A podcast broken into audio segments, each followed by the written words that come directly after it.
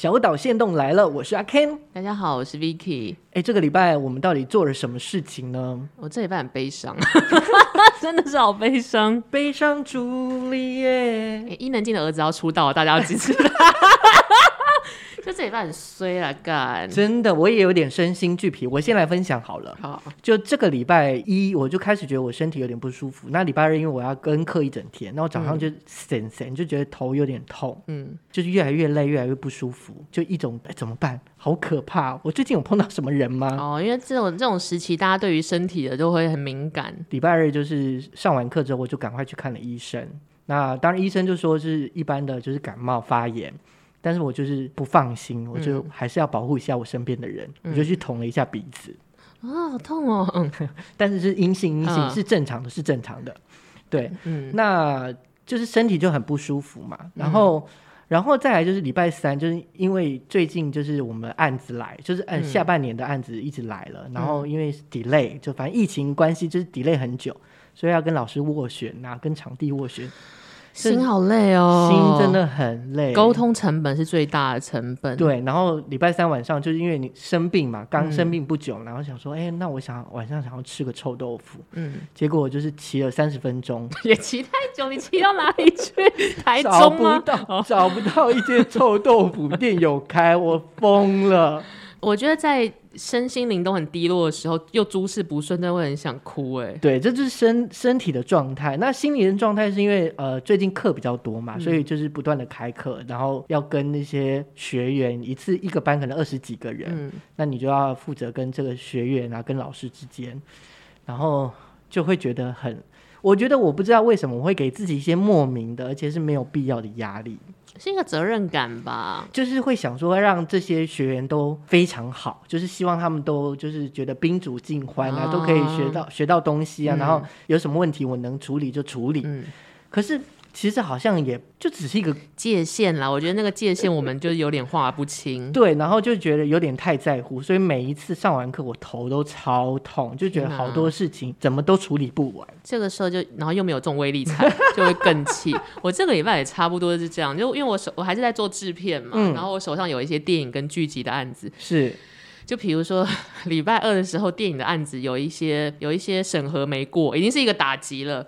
然后当天晚上剧集的案子又审核没过，然后我朋友剧集的案子，而且我朋友是那种刷时间刷时间的人，而且我那个企划案后有后半段是我我帮他写的，结果他过了，然后他说真的很真的很谢谢你，要不是有你我们不会过。然后我心想说怎怎怎么办？可是我没有过啊，对。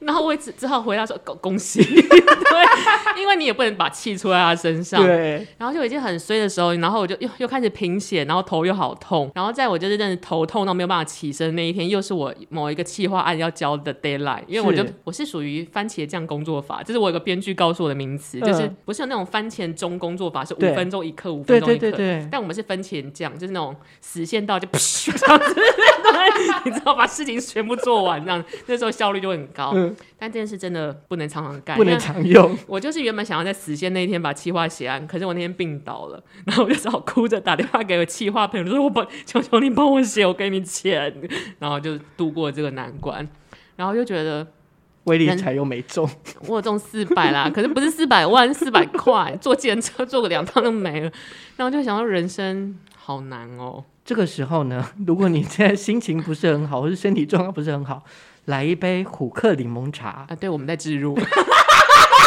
但我们这个礼拜真的都过得很不顺遂，对，所以喝了柠檬茶就可以让我们心情更好一点，你就可以到一个新的化外之地，闻着那个香气，这样子。对，那主要是因为就是我们的活动已经开始了，就是我们即将就是要送出柠檬茶给所有的好朋友，小岛的好朋友们。那我来讲一下哈，请大家呢搜寻小岛现实动态的 IG，然后追踪，然后在我们的活动页下面呢 tag 一个人，然后随意留下想对小岛说的话。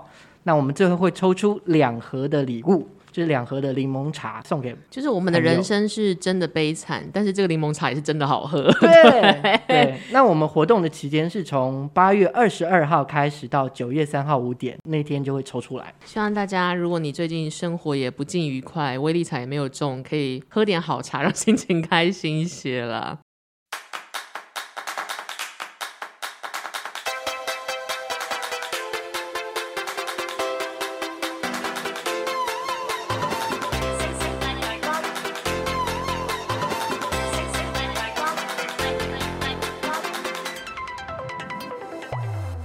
欢迎收听小岛现实动态，我是阿 Ken。大家好，我是 Vicky。哎，我们今天要讲什么主题嘞？今天要讲我如何嫁入豪门的故事。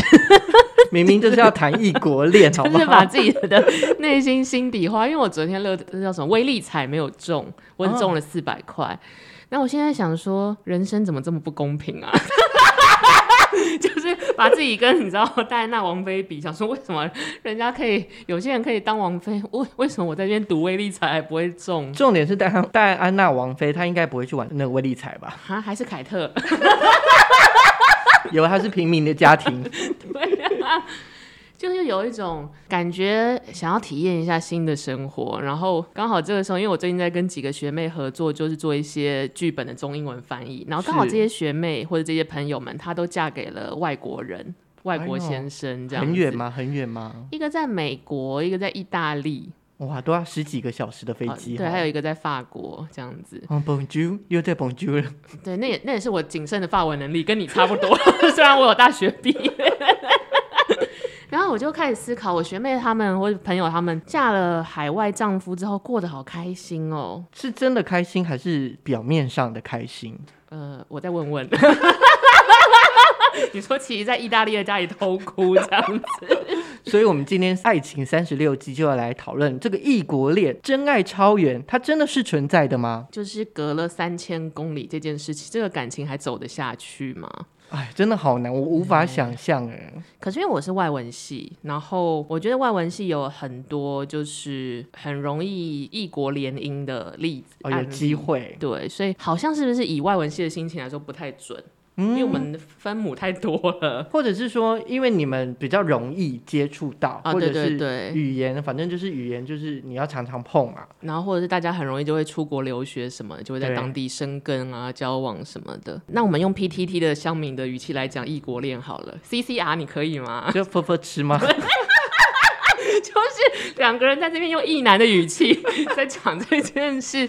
异国恋我不行呢，完全没有尝试过吗？我没有尝试过，可能我觉得没有安全感，因为语言不通，真的是有点麻烦。那如果是一个会讲中文的美国人，应该这样讲，就是因为我有认识一个 CBC，CBC 就是加拿大，就是加拿大华侨嘛，ABC CBC 没错吧？对对对，嗯。然后呢，我在跟他第一次见面的时候，就是我都会战战兢兢，因为我不知道我用多少的中文他能理解。哦，oh, 但是基本上我英文能力也没那么强，所以我就没有办法全程英文跟他对话。所以他是一个完全中文不太 OK 的人。哎、欸，其实他他应该是听得懂，可是还可以讲一点点的话。但是你就会觉得，后来我就觉得想说算了，我就反正我就讲中文，他真的听不懂，他就会问我。哦，这样也好啦。但就让我想到我有个表哥，然后成绩超烂，然后你知道、嗯、早年就是成绩烂的人就会被长辈送去国外。后来想想为什么啊？哦、就是为什么成绩烂的人可以被优先送去国外？对啊。但那时候我们家长辈的逻辑是因为他在台湾混不下去，就是学测联考制度他是没有办法。法获得好的生活的，是，所以他们就会花钱把他送到国外，可能学电或干嘛。然后我的表哥一年之后从呃异国回来了，英文没有学会，香港话变超溜。因为都跟香港人混在一起，对，他都跟香港人朋友混在一起，对，所以我就在想说，就算到了异国，其实需要尝试所谓的异国关系或异国恋，就是好交往异国朋友，其实自己的心要很开阔，哎，就是有一个门槛在，那你过不去就没办法。当西餐妹也不容易，这个词可以讲吗？我我也是很常吃中餐啊，有时候也会吃吉野家。那你会吃那个泡菜吗？可能在韩流当道的时候，就会随着世界的趋势。就是我发现 CCR 好了，异国恋要谈一个异国恋爱，其实当事人本身的个性要很坚强，跟有勇气。对，而且你例如说，你可能真的谈谈了恋爱之后，再进一步，你就会在他们国家生根，或者是常住。哦、对，那就是你一个人呢。异国恋的好处跟坏处是不是应该先讲坏处好了？是要耐得住寂寞，对不对？因为你就算你老公或是你老婆的家人，比如说好他们是美国人，再爱你，可是你都会有乡愁。是，然后再来是，我觉得可能要够独立。所谓的那个独立是，如果当有一天对方不要你了，哦、你还能生活得下来？啊，那时候绿卡拿到了吗？在盘算这种事情。所以就是你本身要很坚强，面对各个外部灾难或者是什么的突如其来的状况，尤其是文化的差异。因为我有一个朋友的案例，就是我一个女生的朋友，她在澳洲，嗯，然后交了男朋友。那她的男朋友是跟她的大嫂跟大哥住。这件事情也蛮稀奇的，因为如果是老老外，不是都很喜欢独立？对，可是听起来真的很亚洲的感觉，对不对？对对对。好，可能其实这个原因说他们在一起。好，总之 亚洲新的白人 这样。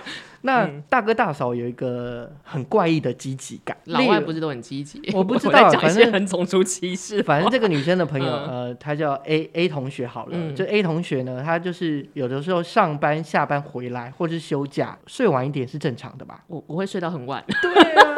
然后这个大哥跟大嫂就会觉得说，嗯、这个 A 同学太懒了，就是因为他休假的时候不起来，例如说七点就要起来。休假的时候明明就可以睡到十二点，他就要逼他七点起来运动，有的没有的。要要去干嘛？摘摘苹果吗？还是 对？因为不好意思，我对澳洲的印象停留在 working holiday。可是这么早起来，他希望他去做些什么？就是运动啊，然后有一些，例如说啊，可能很比较比较那种阳光面的。反正总之就是就是生活习惯不一样。对，那我的朋友他就是没有办法接受，或者是他就是长这样。那、嗯、后来大哥跟大嫂就说服她男朋友跟她分手。他就他就被分手哎，这是一个在澳洲发生的风水世家的故事。对啊，而且就这样分手，我觉得太奇怪了。你就所以其实就是澳洲还是有二婆婆跟二二大姑。对 对，因为他那时候的状态是他在六个月就有那个居留证。Oh my god！所以他就被迫嗯，就是要自己搬家。那他有想办法自己找到留在那边的方式？目前是有找到，然后我觉得在那个过程他是很煎熬，一个小女生，然后独自在国外，嗯，然后也没有其他亲友这样。对，我觉得这个澳洲的大姑就是那种，就算你朋友扫地扫再仔细，她就会摸起来说 “This is dirty” 的那一种。So dirty，真的，所以对，所以你看，异国恋除了就是双方之间，就是男女之间，嗯，还有这个亲戚之间的关系，尤其又住在家里的话，就是还生活方式真的是不一样了，坏处多多啦。我有一次去美国找我一个朋友，然后他们是一对住在美国的台湾夫妻，是，虽然说这这比较是观察异国，呃，情侣在异国怎么生活好了。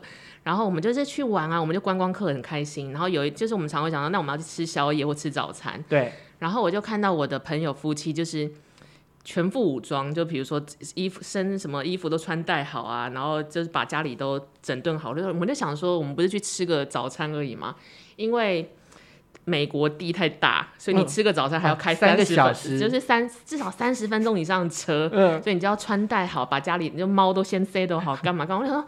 有够烦呢，然后或者是你就没有办法过着随心所欲的台湾随买即买的生活，所以有时候台湾虽然小，但是就是很方便，方便，方便多了。然后我就在想说，如果我是一个跟着先生到美国生活的人，就像我那个朋友夫妻里的太太。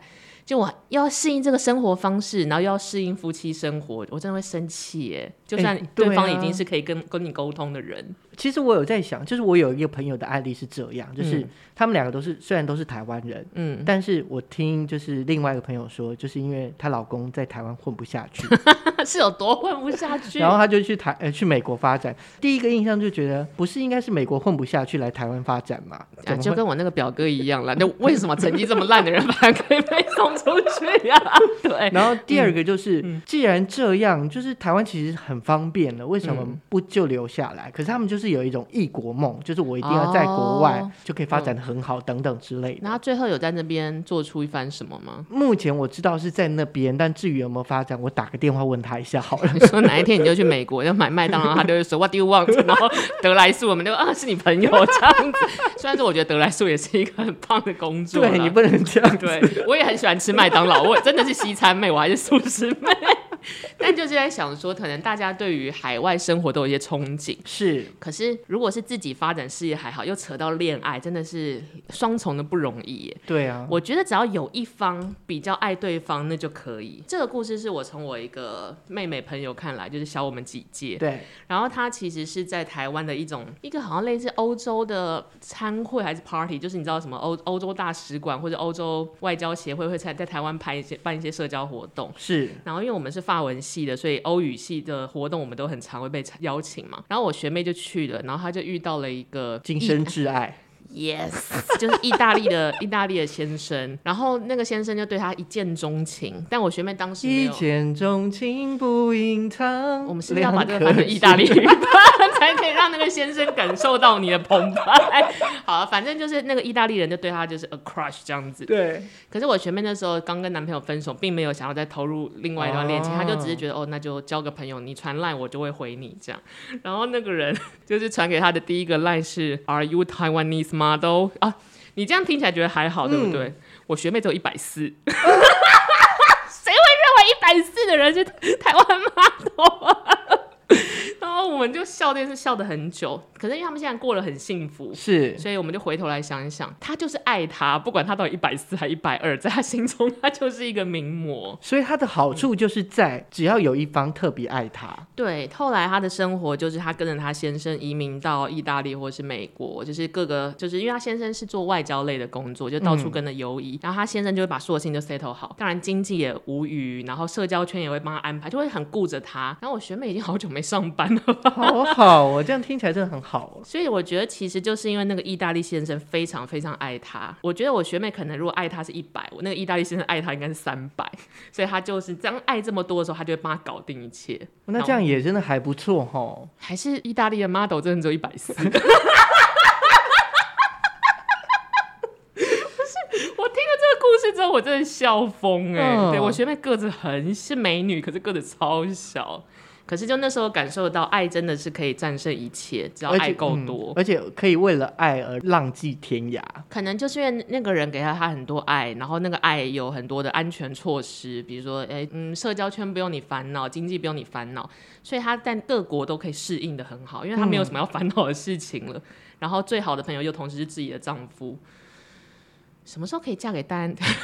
又又在想对，什么时候可以嫁给王室？又在想这件事。所以我听来听去这些异国恋，我觉得只要爱够多，其实都比较可以撑得下去。嗯，我这边可以分享一个，就是算是女强人吧。我这个朋友她是一个蛮疯癫的女生。所谓的疯癫，就是你到场，她就会玩一些，例如说他们可能曾经在 KTV 就是点了呃十打的啤酒，然后喝完之后倒立。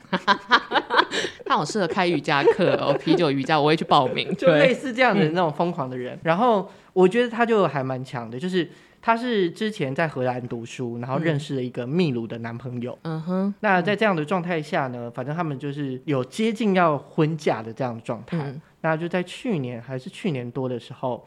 反正有一次，就是他们就从荷兰要去啊秘鲁看他妈妈，看那个男生的男生的妈妈。哦、对，那他一出国门的时候，那时候不是四月份，就是呃三月份，就是爆那个疫情嘛，哦、然后他就回不去荷兰，所以他就去秘鲁。嗯，开心吗？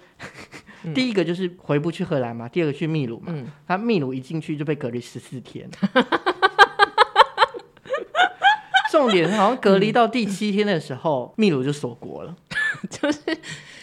就是我觉得老天注定要他去好好适应一下夫家的文化跟生活模式，而且是隔离模式。好，那如果是你，你这个时候会怎么做？就是你会待在那，还是你会回家？可是你也回不了家吧？就是又锁国又要隔离，你就只能待待着啊。对，反正我那个朋友就是，我觉得他也蛮蛮赶的，就是他去想办法，就是回家，然后。我我只知道他大概首歌之后，他就是拼命去找，他就是想回荷兰，对，没有，他就是想回台湾，哦、他荷兰都已经进不去了，哦、所以他想要回台湾，嗯、所以她那一趟大概花了二十万，就前前后后加起来。那她老公有跟她一起回来吗？是没有回来哦，对，不过就是反正她就是后来就是花了二十万嘛，回来，这真的也是就是逃难式的回来，然后最近她又去荷兰，就是又去找她男朋友。她当时没有办法，觉得可以在秘鲁再晃一下，原因就觉得那边太危险了，疫情这样太危险。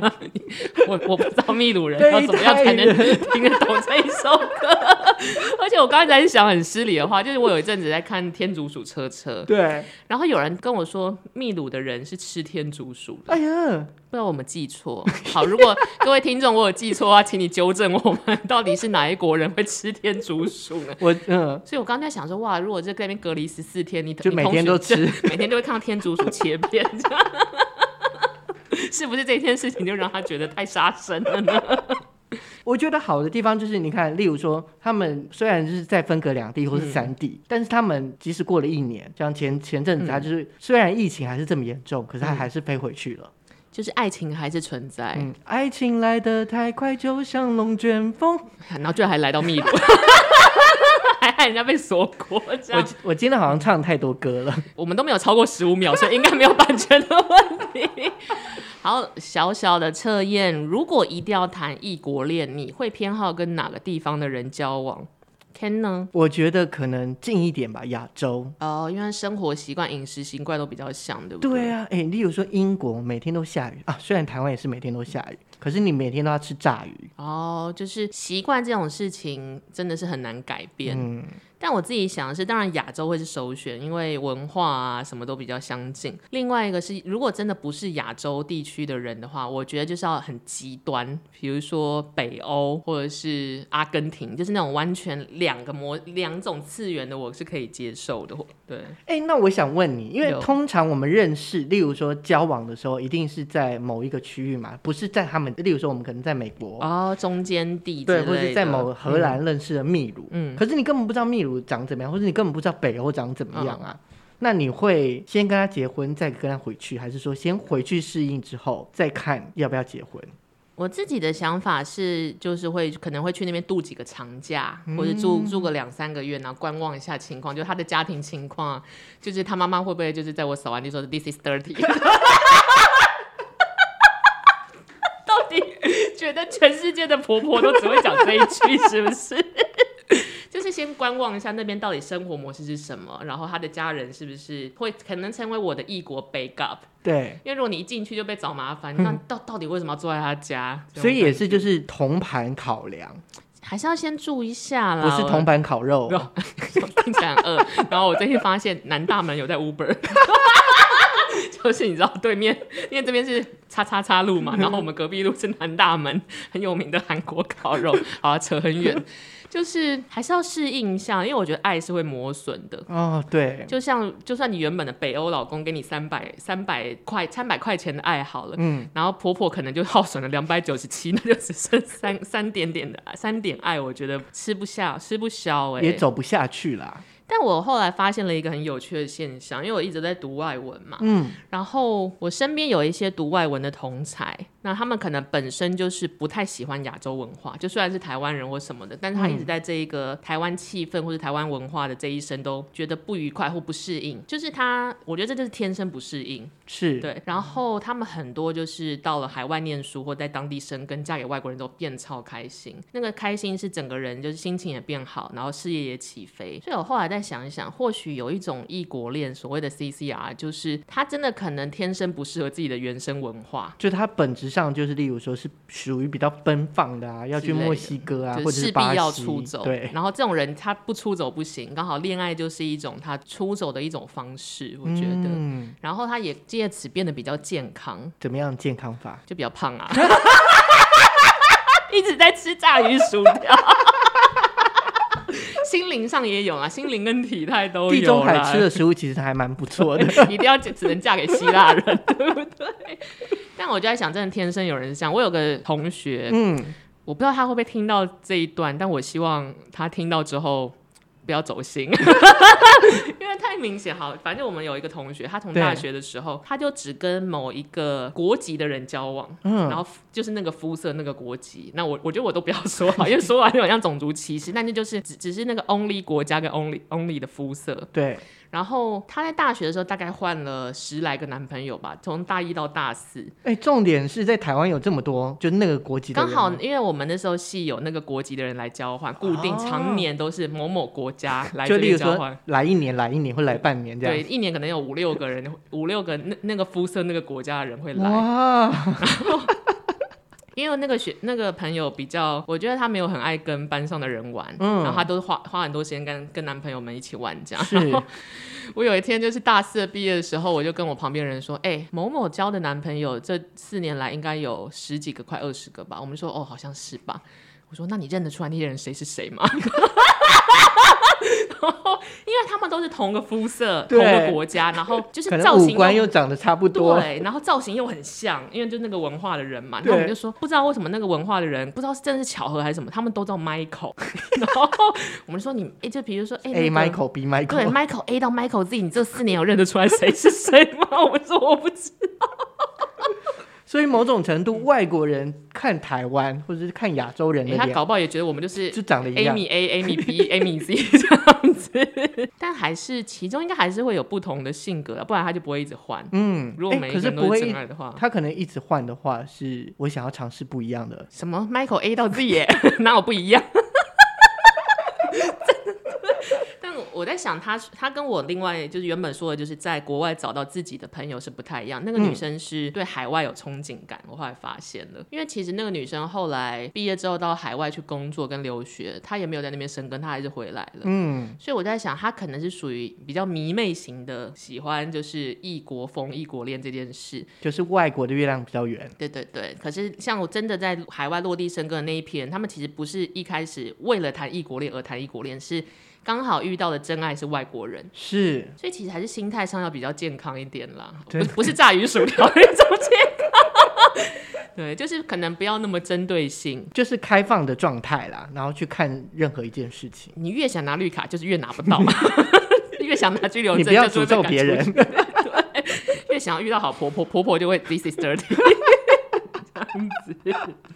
对，那所以到底异国恋好不好？我们这样讲回来嘛，我们从刚刚讲的这些坏坏处、好处跟我们的案例，我觉得异国恋是一件值得尝试的事，因为一来生命经验不会保证每天或每次每一年都会有这种机会，然后跟如果你在外地或是海外文化的时候，其实你也可以让自己沉淀下，比较认识自己。嗯，就你看你，比如说一个人被丢到北欧，你这时候才发现，哎，一个人独立起来是什么情况，或者一个人要去面对跟新的家庭、新的文化才。次认识，因为你就没有办法，就什么，嗯、呃，我等一下回娘家，你娘家超远，对、啊，还没有机票，二十个小时，还只能吃天竺鼠。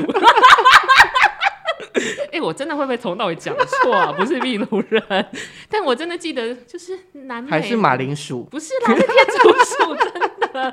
让我让我们回去查查，到底是哪一个国家的人，就是把天竺鼠入菜。但我就觉得在异地比较容易认识自己啦，嗯，可以知道自己的坚强程度，或者是哦，其实我或许没那么坚强，那我回台湾好好活生活也可以。它就是一个试验的过程，对。然后试验的过程需要你有勇气去跨出，因为很多人可能一开始就放弃了。嗯，我就是属于那个一开始就跨放弃的人。你你不想要去秘鲁看看吗？为为什么？我 我可以待十五天，但我要回来。但我后来看了我有一个朋友的案例，嗯，然后我们我就在想说，就是所谓的异国恋，其实应该还是个性，因为我那个朋友也是属于有一点目标性质的，他就是很想要在国外生根，所以他都找海外的男朋友。但是每一段都不长久，他一直觉得说是不是美国人不适合他，英国人不适合他，加拿大人不适合他，所以他就一直换，一直换，一直换。但是我后来想一想，其实应该不是国籍的问题，是他找的这些男朋友跟他个性都不太合，他就是为了找而找吗？就是，但是就是，我觉得他可以为了找而找，但他找的方向有点错误。嗯、就他，嗯、呃，他是做音乐的，嗯，所以他可能找了做音乐的美国人，做音乐的英国人，跟做音乐的加拿大人。可是我觉得他遗忘了一件事情是，就算这些人喜欢的东西跟你很像，他们的文化你也可以想办法去包容。可是你们个性本来就不一样，再怎么喜欢那件事磨合不来。哦，所以第一个，如果说真要找异国恋，那个关系之间就是你可以相辅相成的。毕竟还是恋爱嘛，回到恋爱这件事的本质，嗯，对，或者是不然就是，例如说你在台湾可以磨一磨啊，如果真的磨不下去，那我就分手，我就离开嘛，还是在台湾，我还是可以住在台湾，就你有一个后援部队，对，一整个家族这样子。但如果在国外，就是呃，OK，那我们就先个性要合的，合得来。就感觉原本的 这样，原本的底气比较足，嗯，就你个性合得来，你们就可以携手面，就是面对很多难关。但是如果你个性原本就合不来的，真的是像就越久就越看越讨厌呢。再来就是我觉得要很有钱，就是你就不用担心任何事情哇，这就解救一大堆。贫贱夫妻百事哀啊，各位。那我们是不是要再买一下威力彩？现在还有几亿？现在二十几亿了。哦，那我想要再讲一个很价值观偏差的小故事。是。我有个制片朋友，然后他就说他有一天 走在路上被一个人一个声音叫住，他一个回头是一个看起来很像是好像是什么加，他后来发现那个人是什么加勒比海的某一个岛来的人这样子，嗯、然后那个人就说什么他觉得他是天仙美，用英文讲他是天仙美女，想要跟他要联络方式什么的，然后我朋友就原就觉得好怪，可是无所谓，所以就给了他交换方式，所以后来 他就是跟那个人就是来往了一讯息来往了一阵子，然后那人就好像疯了一样。就是一直说你就是我今生的新娘吧吧吧，疯狂追求，可是就只在路上这样见过这这个不到十秒哦。然后前世姻姻缘，你说加勒比海，他是强尼戴普吗？对。然后后来他就是有一点想要知道说为什么这一个老外这么爱他。对。然后他就说我我不是台湾标准的美女，就他的确也不是台湾观念里面标准的美女。可是为什么你会这么觉得我是那个对的人？然后那个人他就说你在我的国家就是超美的人。然后传一点图片给他，嗯，都是一些看起来有两百公两百公斤的女生。我们好像不能这样笑别人哦，很健康啦，很健康。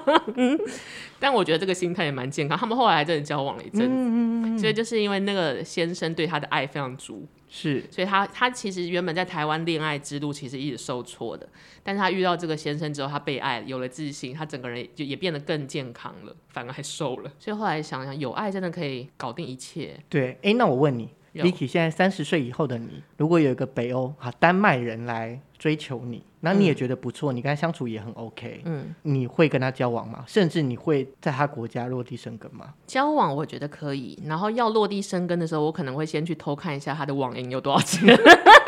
哎、欸，如果他在丹麦负债怎么办？然后婆婆还要跟我讲说 This is dirty，我真的会很生气。可是丹麦的那个不是福利超好吗？可是还是。还是要有点底气吧，就而且谁知道去了之后，因为你会是变成你是没有国籍的人，对，好可怕啊，对，好怕被虐待哦，我没有办法，我没有办法忍受丹麦婆婆拿指甲掐我，一直戳我这样子。好了，总总之就异国恋，我真的是没有办法，I can't。我觉得越是这样体贴吃的人，各位听众，我们大概三年后，我们再来看看 Ken 的 恋爱模式，不一定是异国恋，搞不好就是会举家搬到国外也说不定哦。好了，那我们今天节目。就到这里，希望你们会喜欢，也希望大家继续有梦最美，继续买威力彩，拜拜，拜拜。